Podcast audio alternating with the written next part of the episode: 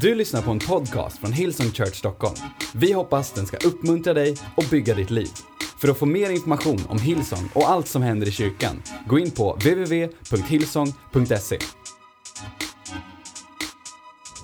Hörrni, så vi pratade om min telefon glödde kan jag säga på förra eh, mötet på så mycket frågor. Jag önskar vi kunde svara på alla. Vi hinner inte göra det men, men eh, vi ska försöka göra ännu mer och ta fler sådana kvällar. Men som jag sa på förra mötet, det bästa sättet för dig att göra en del av våran eh, av, av vår gemenskap, det är att gå med i en Connect-grupp. Yes. Det är det bästa du kan göra. Det är så vår kyrka är stor fast ändå liten, där alla människor syns, hörs och där man kan få svar på frågor och så vidare. Så om du tar en Connect-grupp, kom ut i våra foyer direkt efter mötet. Så vi vill fortsätta att prata lite grann om relationer. Jag tror att det kommer upp telefonnummer bakom mig eh, och även i Göteborg om du vill smsa in eh, frågor. Men jag tänkte vi skulle bara börja med att fokusera lite grann på de här två som sitter bredvid oss. Eh, mig, Andreas och Lina, våra pastorer. Eh, eh, det vi vet om er Det är lugnt grabbar. Kan vi sänka partyt backstage lite? Det är efterfest. Okej. Jag, går, jag går bak dit. Det vi vet om Andreas och Lina, det var att ni träffades när, eh, när Lina var 20, Andreas var 25? 22. Ja, det- det- okej, möjligt. Drygt 20. Ja, precis. Eh, 20 och 25 i alla fall enligt din, din fru. Eh, så. Det vi vet också är att ni kommer från eh, två olika städer. Eller en stad och en, om man ska säga om Tidaholm. Metropol. Ja, det, ja precis. Eh, det vi också vet är att ni har vuxit upp ganska olika.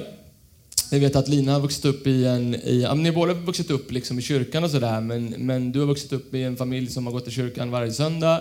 Eh, och du har bröder och systrar. Bröder har du. Och du är en syster. Precis, du har tre bröder. Eh, nere i Göteborg, gått i kyrkan, vuxit upp som missionär, bott i Afrika och så vidare. Vi vet vad man, det vi vet om Andreas är att han också har gått i kyrkan, men att hans föräldrar skilde sig när han var ganska ung. Och, och att livet tog en helt annan kanske vändning där någonstans i runt eh, tidiga tonår. Eh, och så vidare. Jag tänkte kanske vi skulle börja där på en gång. Eh, vad gör det med en relation? Lite fokus på relationer nu. När man kommer liksom med två helt olika bagage och två helt olika bakgrunder och två ska liksom bli ett på något sätt och man ska slipa samman. Vad, kan ni inte prata lite så här ärligt, om, så ärligt som ni vill då? Liksom utmaningar för er. Lina 20 år, Andreas 25 år. När ni två liksom bestämde er för att liksom börja dejta och kanske börja drömma om att kunna bli ett.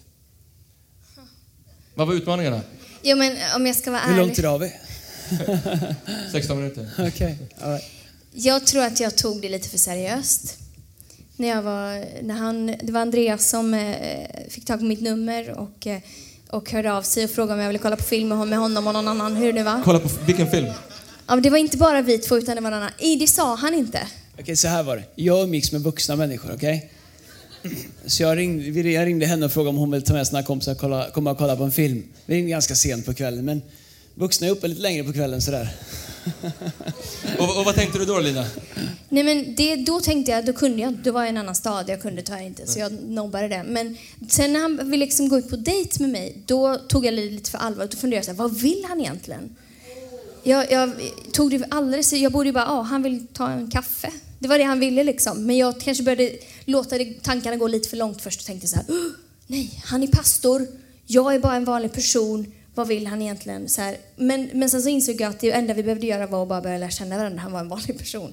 Så att jag behövde inte liksom planera giftermålet eller fundera på om jag ville gifta mig med honom. Eh, Så, så ni var liksom i kontext med massa andra kristna människor också eller? Alltså jag, jag tror att just om man ska förstå det så är det ju så att jag hade bott i USA i fem år. Där ser dating lite annorlunda ut. Eh, Även i kyrkan. Man kan ju faktiskt fika med någon utan att man måste ha med sig en ring första gången. Ja. Och man måste inte fika med alla hennes kompisar. Utan man får liksom, man, man kan välja ut en och säga ska vi gå ut och äta utan att liksom hela entouraget kommer och man ska bli recenserad. Man, måste, man får inte med sig Connect-gruppen om man säger så på, på första dejten.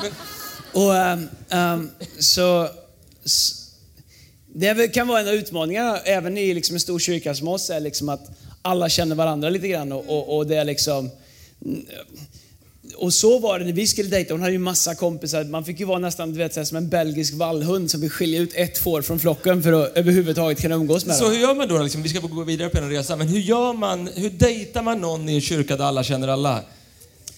Jag tycker så här, för det första, så om man frågar ut någon på en dejt så tror jag att det... Um, alltså grejen är så här, om jag utgår från att jag, är kille, det enda jag har provat i livet, men uh, uh, som kille så tycker jag att um, det ena är ju att uh, det är väldigt svårt att dejta en tjej om du vet liksom att hon kommer ta det till sin Tjejconnect-grupp och de ska recensera, gå igenom vad vill ni, hur, vad vill han, vad vill, hur vill det så, vart ska ni gå? Och du vet på något sätt känner du att du måste dejta hela liksom. Så att jag tror att tjejer kan hjälpa till lite grann om man vet att en tjej är ett, ett, liksom ett gäng med massa, eh, kanske singlar och andra saker och sådär. Så, där, så, Ehm, så, är det ju väldigt lätt att de blir äldre och singlar och i samma gäng om man inte, de inte tänker till lite grann hur det är att försöka dejta någon i det gänget.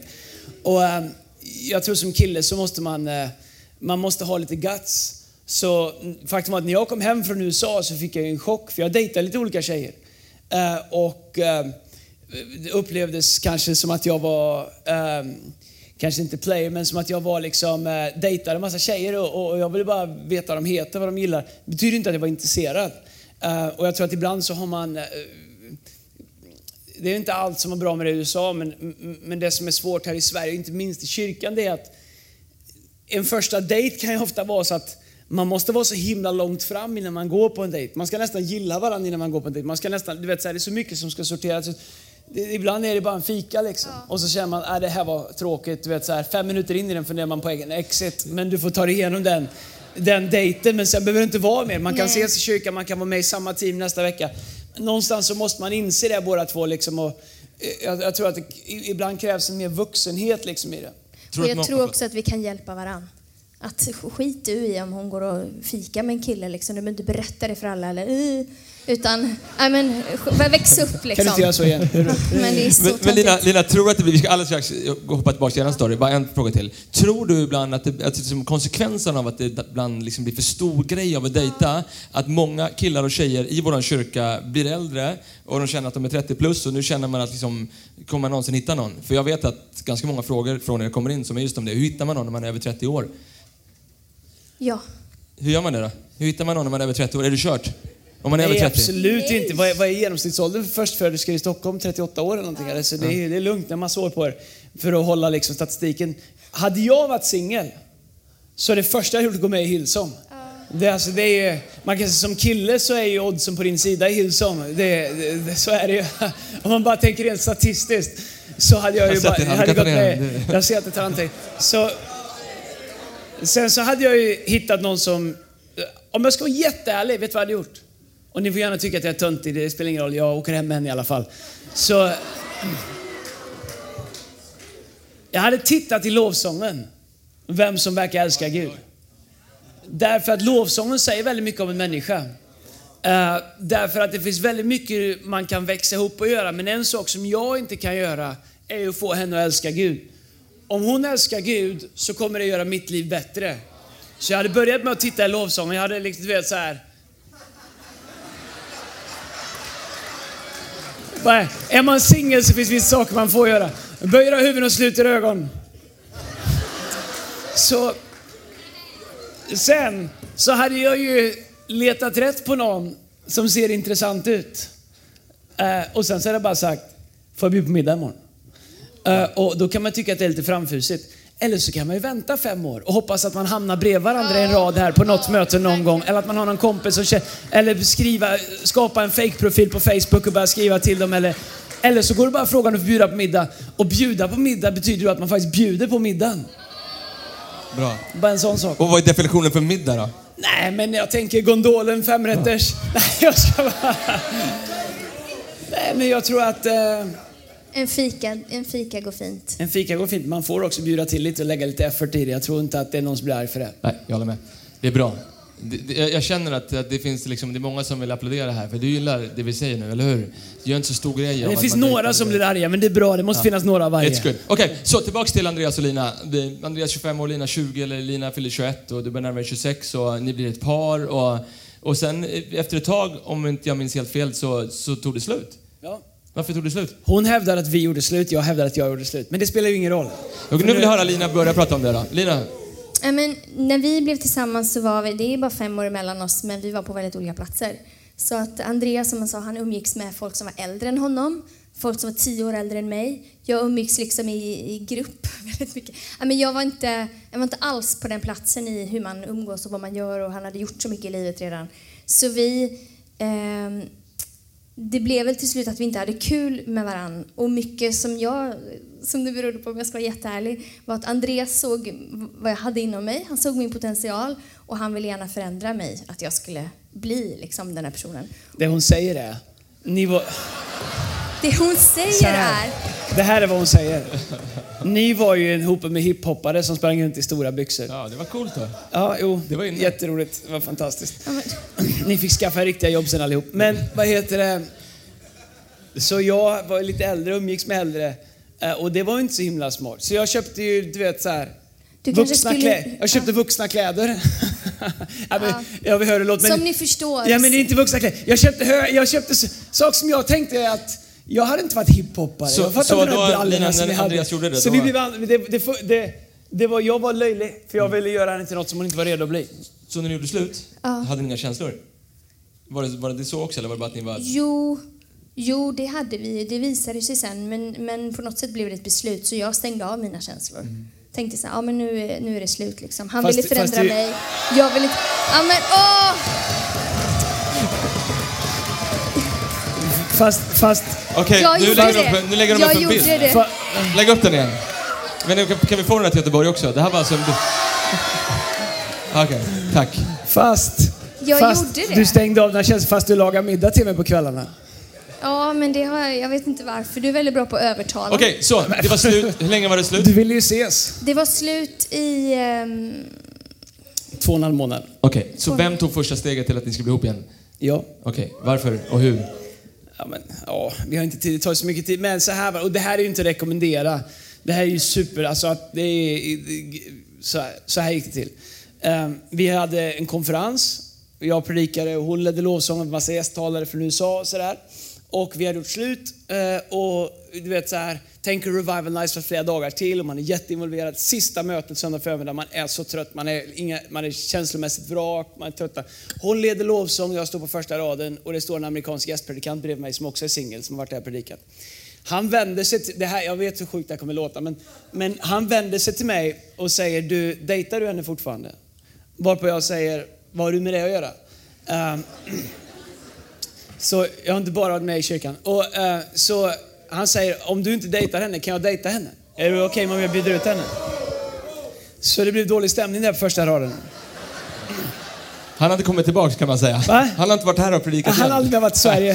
Faktum är, det är ingen som har sett honom på, på, på 16 år. Eh, Så när mötet var slut så gick jag och letade och så jag, då tänkte jag bara, vad händer? Det, så här kan vi inte ha det. Så jag gick och letade rätt på Lina och frågade om hon ville gifta sig med mig. Varpå hon blev ledsen. Men sen blev ni ett par. Ja. Eh, och det vet vi. Jag, jag vill kunna på lite grann för det finns lite saker jag vill prata om också. Eh, så, eh, så Lina, du Så det jag vill säga med det är bara att, hej. Ibland när man vill ha något, då måste man ju gå för det, eller hur? Så du vet, det går inte bara be. Ibland måste man göra något också. Jag bara, jag bara slänger ut den där. Så, eh, du sa en bra grej i morse, eh, Lina. Jag kommer inte ihåg exakt vad du sa, men, men i, i, form av liksom, ibland så tänker man så här, liksom, man tänker att liksom, ens partner, you complete me, liksom, fast det är egentligen Gud som ska göra det. Kan du inte prata om hur den seasonen var de första åren, liksom, när Andreas kom med sitt bagage och du med din bakgrund liksom, och liksom, trasigheten på kanske två olika sätt, så där, hur ni liksom hittade ett sätt att fungera i en relation, trots att ni hade bagage båda två? Ja, men vi har ju alla bagage i livet. Man tänker, och ibland så kanske man inte har någon eh, annan referens än man har sett några filmer och de levde lyckliga alla sina dagar och, och folk eh, visade sina bästa sidor på sociala medier liksom och sådär. Och sen så, sen så går man igenom, sen så händer livet. Alltså det är kanske inte är så att den här relationen är problemet, men man är trött, man är förkyld eller liksom vad som helst. Och sen så märker man att det är inte ros, liksom en dans på rosor varje dag för att man faktiskt, ni vet, november, minns ni hur det är där? Eh, och då inser man att den här, den här personen som jag är gift med kan inte ge mig allt jag behöver. För att livet är inte perfekt hela tiden bara för att jag är gift eller tillsammans med den här personen. Och det är ju för att den personen är inte Gud. Den personen kan inte ge allt, mig allt jag behöver. Eh, för den personen är inte perfekt och är inte Gud. Så att eh, det jag har fått lära mig är ja, men att det är bara Gud som kan ge mig allt jag behöver. Det är bara han som kan tillfredsställa alla mina behov. Och om jag skulle lägga de kraven på Andreas så vore det ju inte schysst Eh, otroligt pressande och, och bära det ansvaret. Eh, och jag vet inte riktigt hur vi har kommit fram till det, men det är väl någonting man lär sig bara. Jag tror att det är viktigt att förstå att ibland kan man ju tänka om jag inte är lycklig så är det, då är det per definition min partners fel. Eh, men jag tror att det finns väldigt många steg man måste ta innan man kommer dit. Jag tror att man måste gå till Gud, man måste gå till sig själv. Och, eh, jag vet många människor, de har, liksom, de, har, de, är, de har varit i fem relationer och det är fel på alla fem relationer men det finns bara en gemensam nämnare. Och, och, och det är väldigt svårt att se. Och jag tror att om man letar efter någonting som man tycker att man saknar och tänker att det här ska du ge mig, så, så det kommer aldrig funka. Utan eh, jag tror att, eh, precis som Lina säger, man måste gå till Gud med det. Jag tror att hela människor, och när jag säger hela så menar jag inte att någon är färdig och liksom perfekt och hel, men jag tror att människor som lever i ett helande, även om det är ett pågående helande, har potential att bygga en hel relation. Men jag tror att det första steget till att leva i ett helande är faktiskt att äga sin trasighet.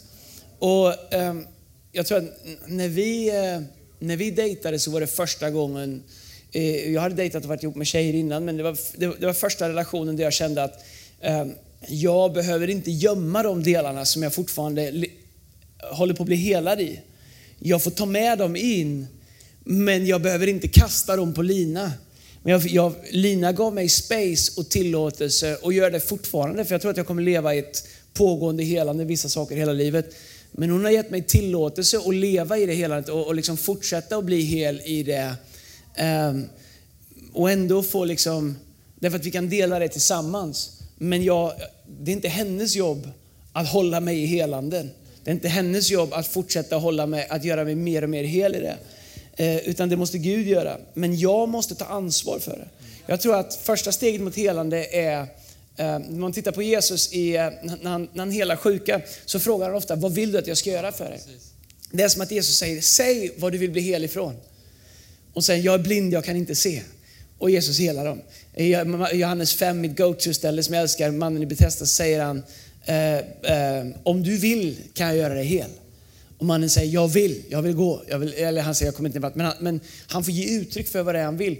Och jag tror att när vi äger, vad äga, jag, jag är trasig, eller jag har det här, eller jag är rädd för det här. Eller jag, jag, har liksom, jag har blivit sviken för om du har blivit sviken i en relation och så går du in i en ny relation och du tänker, jag tänker inte ge mig fullt ut för jag har blivit sviken förr. Så låter du den nya personen betala för vad den förra personen gjorde. Och det, det, den personen har ingen chans att ens bli vad den skulle kunna bli för den får hela tiden betala för din förra relation. Om du blev sårad, då är det, då är det, det, det, är, det är inte roligt och det är inte bra. Men du måste äga det och göra det du behöver för att bli hel igen. Du kan inte lägga över det.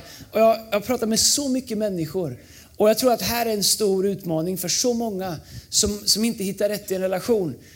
Man liksom bygger vidare på andra relationer och hoppas att nästa relation ska rätta till gamla relationer. Någonstans måste man stanna och säga, här är vart jag behöver bli hel. Här är vad jag behöver bli ärlig med. Här är vart jag kanske behöver gå i, i terapi. Här är vart jag kanske måste ha samtal. Jag gick i terapi i fem år i början av vårt äktenskap.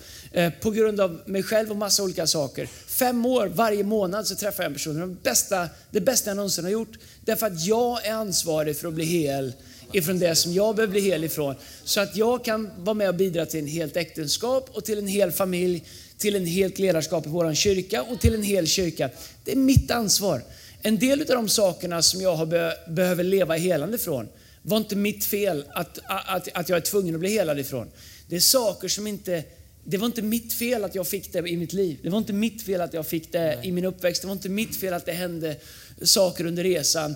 Men jag kan välja om jag vill leva kvar i det och säga jag är ett offer från det här. Så nu ska alla i mitt liv vara offer för det här också och förstå mig och kompensera för det. Eller ska jag säga det var inte fair, men Gud är god och jag kan gå till Gud med det. Så Gud kan göra mig hel så att jag kan gå in i en relation med någonting som blir på riktigt. Och det är faktiskt hur orättvist det än var att du blev utsatt, så är det bara du som kan välja att bli hel. Precis. Ja, otroligt bra.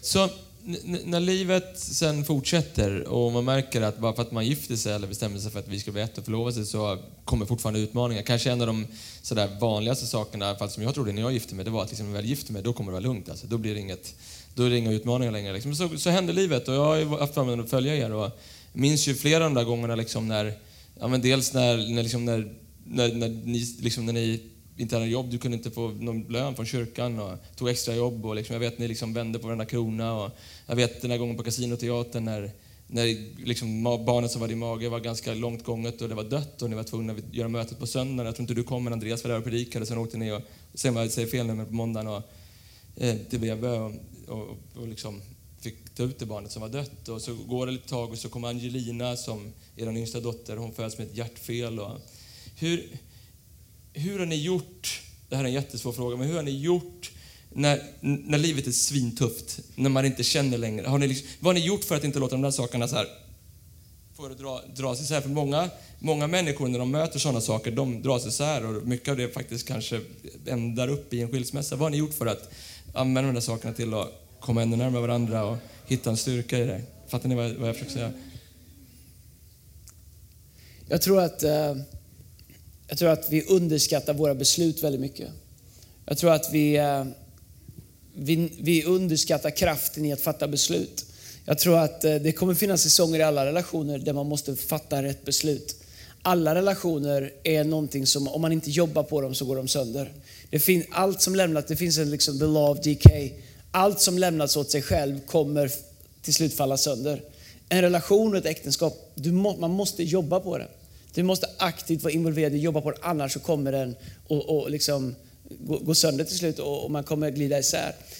Jag tror att eh, under den där perioden otroligt mycket emotionellt kapital gick åt till att känna allt som pågick. Vi förlorade ett barn. Um, vår nästa dotter var, föddes med stort hjärtfel, gick igenom två stora hjärtoperationer. Det gick åt otroligt mycket emotionellt kapital. Vi startade kyrkan, vi hade ingen lön, vi levde i tro mjölken skulle in, blöjorna skulle in. Varje vecka var en vecka i tro. Och, um, det gick åt så mycket emotionell kraft till att bara existera. Och sen skulle vi bygga kyrka och sen skulle vi vara gifta med varandra. Men jag tror att det finns säsonger när man måste fatta beslut att göra det man vet är rätt. Och om man, när man, även när det inte känns rätt, om man fattar beslut att göra det som är rätt, så kommer det leda till en plats där även känslor och även andra saker kommer hinna ikapp. Problemet är att allt hinner i kappen om man gör det som inte är rätt. Vi skulle, jag, skulle, vi skulle, jag skulle kunna gått ut och liksom supit ner mig eller kastat in min annan relation. Och, och, och, så mycket skulle gått att förklara mänskligt. Liksom. Jag var trasig. Jag, men jag tror att det finns stunder i livet man måste välja det som är rätt. Bestämma sig. Det, det, det, här, det spelar ingen roll hur det känns. Det här är rätt. Jag gör det som är rätt därför att jag vet att det är rätt. För Bibeln säger att det kommer en skörd på det vi sår. Så även när det inte känns bra så kan man fortfarande så bra.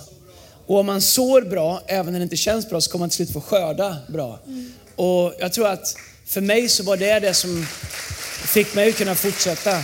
Det var många gånger det inte kändes rätt. Det är fortfarande, även liksom, det är många gånger inte bara en relation. Det är inte alltid jag känner för att åka hit på söndagar. Det är inte alltid jag känner för att göra en predikan till eller predikan till. Det är inte alltid jag känner för att gå upp och skapa tro. Men jag vet att om jag gör rätt, om jag sår rätt, så kommer skörden bli rätt. Och till slut så kommer, det, kommer glädjen ikapp, till slut så kommer tron ikapp, till slut så kommer liksom de känslorna ikapp som, som finns där hela tiden. Men som man kanske för ögonblicket inte har tillräckligt med energi för att känna. Så, så tror jag det har varit för mig. Mm, det är så lätt också att när man går igenom tuffa grejer eller om man har en, bara liksom, tycker olika eller vad som helst, att det kommer emellan. Att, man liksom, att det blir någonting som är emellan och så tänker man det är ditt fel för det här. Eller, eh, och jag tänker också när man går igenom tuffa grejer när det gäller relationen till Gud, att det är så lätt att man sätter det mellan en själv och Gud och tänker så här, Gud det måste vara ditt fel eller hur kan du tillåta det här? Eller, men ibland så är det bara livet. Och jag tror att vi har försökt i våra relationer liksom separera att det här är en sak. Det här är, det här är livet som har hänt och det här är någonting och det är inte, vi behöver inte stå på varsin sida om det utan vi kan stå på samma sida och, liksom, och, och tackla det som händer. Och jag tänker det är en sån fara i både i vår relation men också med relationen med Gud att det är så lätt att man sätter det mellan en själv och Gud. Men istället att man vågar, vågar se det bara, ja men det är, life happens liksom. Det, det, det är så ibland men att man att man ändå vågar sig vara nära och kanske sårbar, men man, man ser det för vad det är. Förstår ni vad jag menar då? Ja. Jag tror också att det finns en enorm kraft i... Uh, i vi lever i ett samhälle där väldigt mycket fokuserat på hur man, hur man ska känna. Det ska kännas bra. Här är 10 tecken på att det, du är i rätt relation. Här är 15 tecken på det, det ska kännas så himla mycket. Och det är bra att det känns. Och för Lina, hon är ju min fru, hon är min, eh, den viktigaste personen i mitt liv. Jag älskar henne och, och, och är attraherad av henne. Jag tycker hon är hot. Jag tycker allt det där är, är grymt. Vi ska hem efter det mötet. Och, ehm, eller ska vi hem? Eh, och, och, ehm, men här är grejen. Jag tror att så mycket av det som får det här att funka, det är att jag är också committad till Lina. Och, och, och grejen är att jag, eh, alltså, ex, det finns ingen, jag har ingen exit. Jag har inte, äktenskapet för mig är inte ett rum där jag har en nödutgång ifall det inte funkar. Jag har ingen nödutgång, jag har ingen exit. Det, skilsmässa finns inte för mig. Ehm, jag, har, jag har liksom inte, det fin, förstår du, den dörren finns inte. Vilket gör att jag inser att jag måste jobba på det. Vi måste få det här att funka. Så även när det inte känns så är jag fortfarande lika committad. För jag är committad till Lina, jag är committad till det vi har, jag är committad till det vi har fått att förvalta. Så jag är committad till henne. Och jag tror att eh, eh, livet är långt och jag läste på, jag vet inte, något så här Facebook, mycket, är kisigt, men, det- men det här var ganska bra. Nu för tiden när någonting är trasigt så byter man ut eller slänger det. Förr i tiden när någonting var trasigt så lagade man det. Min morfar han slängde ingenting. Det fick vi uppleva om inte annat när han dog och vi skulle sortera i källaren där. Men han slängde ingenting. Men han var mästare på att laga saker och ting som var trasiga. Och jag tror att om man ser en relation i lite längre perspektiv. Okej om vi har det tufft i ett halvår. Okej Okej om din, din relation är tuff i ett år. Men låt säga att ni är gifta i 50 år. Är det inte värt att ta det här året och jobba sig igenom det där och jobba på det och kämpa och hålla fast i det? För ni kan ju få 49 år som är bra. Men vi lever i en värld där vi så enkelt slänger bort något som skulle kunna bli vackert för att det för ögonblicket är någonting vi måste jobba med. Det är underbart när det känns och det gör det oftast hela tiden. Men ibland så, så har man inte den emotionella energin att känna allt det som finns där. Men då har vi ett commitment. Då har vi en överlåtelse. Och det är där förbundet kommer in. Det är där, det är där liksom, jag har, vi, har ju liksom, vi valde ju bort alla andra. Vi väntade, vi gjorde rätt för att vi ville ha det här att bygga på.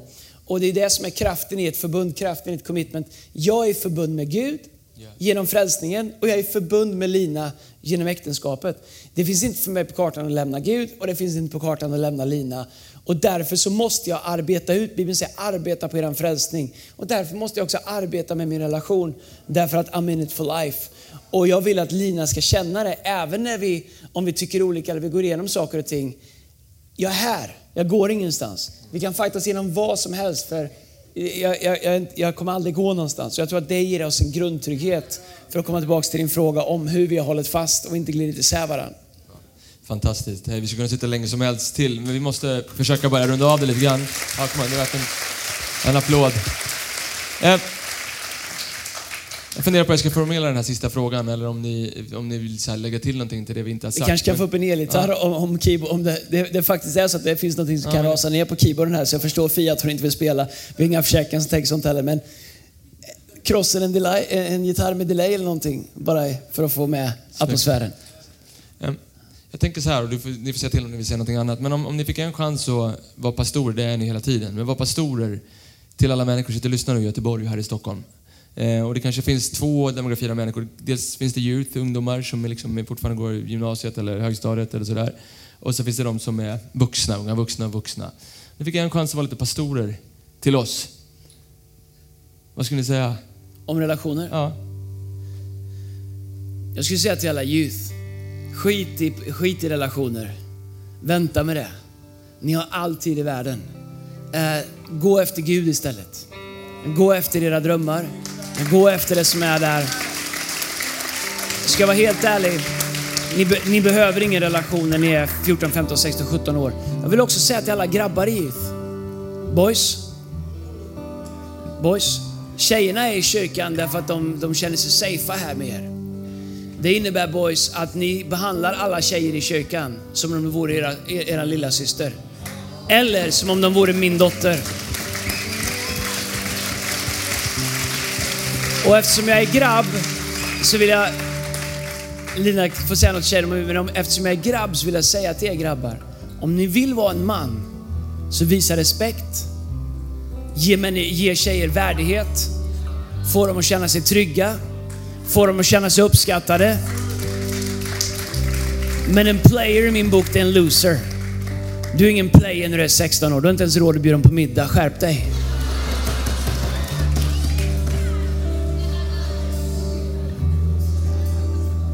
En man i min bok, det är någon som går efter Gud och någon som behandlar andra människor med värdighet.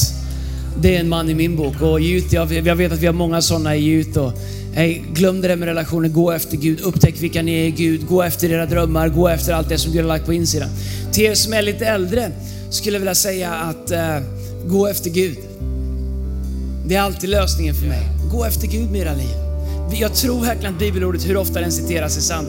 Sök först Guds rike och hans rättfärdighet så kommer ni få allt det andra också. Till er som har varit i en relation som kanske krossar ert hjärta.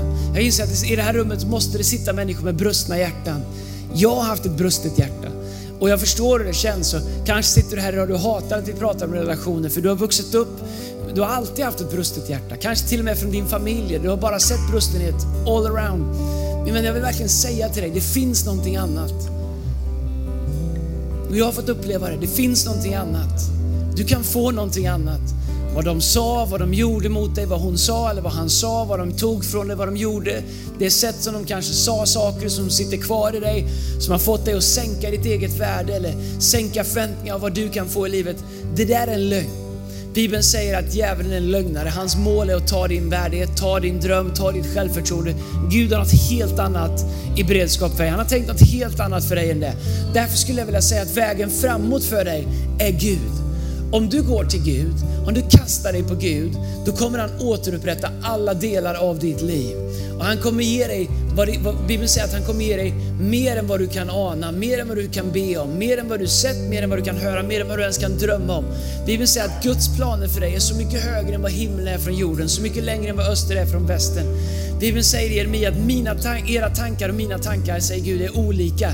Jag tänker mycket större om er, jag drömmer mycket större. Så om du har blivit sårad i livet, sänk inte din ambitionsnivå. Gå inte efter losers bara för att du tror att det är allt du kan få. Bara för att du har blivit behandlad utav, utav en annan loser som behandlar dig illa. Nej, fäst din blick på Jesus så kommer han visa dig vad du är värd. Så kommer han visa dig vad du kommer kunna få. Och äh, jag personligen, det här förlåt, ni får tycka att det här är hur töntigt som helst. Det finns inget mer attraktivt i en person än någon som älskar Gud. Det finns någonting med en person som verkligen älskar Gud som gör dem attraktiva. Jag försökte älska Gud så mycket jag kunde och hoppades att Lina skulle se det. För att jag insåg att hon var i en annan liga än vad jag var. Men eh, det kan funka för dig också. Sök Gud, sätt honom först. Låt inte tidigare misslyckande, kanske har du varit i en relation som gick fel. Du känner att du gjorde fel. Du hamnade i en relation, kanske hade du sex, kanske levde du på ett fel sätt. Vet du vad, det finns en ny dag. Det finns en ny start. There's a new beginning. Och det finns, Bibeln säger att hans nåd är ny varje morgon. Det finns ingen fördömelse för den som är Kristus. Gå till Gud, ge det till Gud, lämna det till Gud och börja om. Och du kan få ett helt nytt liv. Det skulle, det är rådet jag skulle ge till alla som är här. Du har sagt allting, men jag skulle säga som Andreas säger, äh, älska Gud, sök först Guds rike. Lär dig att älska Gud och lär dig att älska dig själv. Äh, för det är först när du tycker om dig själv som du inser att du inte behöver söka den bekräftelsen hos någon annan. Någon annan behöver inte sätta värde på dig. Det spelar ingen roll om du är tillsammans med någon eller inte. Det är inte det som definierar ditt värde. Om du är gift eller inte, om du har barn eller inte. Utan att lära dig älska dig själv och prioritera relation med Gud. Eh, och sen skulle jag bara säga, fortsätt komma till kyrkan. Det är det bästa sättet. Den som är planterad i Guds hus kommer alltid blomstra. Eh, och jag tror det av hela mitt hjärta. Ha inte för bråttom om du längtar efter, liksom, var inte frustrerad. Vi vill ha koll på allting. Men eh, om vi fortsätter att söka Gud och vara med i hans kyrka så har han lovat att han ska ge oss allting vi behöver. Kan jag bara säga en sak till alla tjejer i Youth också? Jag känner mig säga till tjejerna också. Lyssna på mig. Gud säger att ni är skapade vackra, unika, värdefulla. Ni har redan ert värde. Ni behöver ingen grabb till att ge ert värde.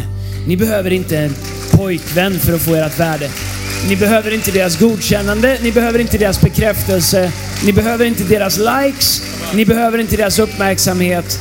Ni har ett värde som ingen kille kan ge er. Jag vill säga till er unga tjejer, sänk inte er ambitionsnivå så lågt så att ni låter en annan kille berätta för er hur mycket ni är värda. Eller låt er spegelbild berätta för er hur mycket ni är värda. Eller låta samhällets sätt att tänka berätta för er hur mycket ni är värda. Låt Gud berätta för er hur mycket han tycker att ni är värda. Och låt det bli, finnas en kille till slut som förstår det värdet och som är beredd att lägga ner sitt liv för att visa er det värdet, som är beredda att ge sitt liv för att, för att beskydda och hedra det värdet som Gud har gett er. Gå efter Gud, bevara det ni har. Ni är vackra, ni är unika, ni är speciella och Gud har redan bekräftat er och det räcker för er. Så det ska jag Come säga on. till er tjejer. Kom on, ska vi tacka Andreas och Lina för... Uh, well done, come on. Hur många uppskattar våra pastorer? Come on.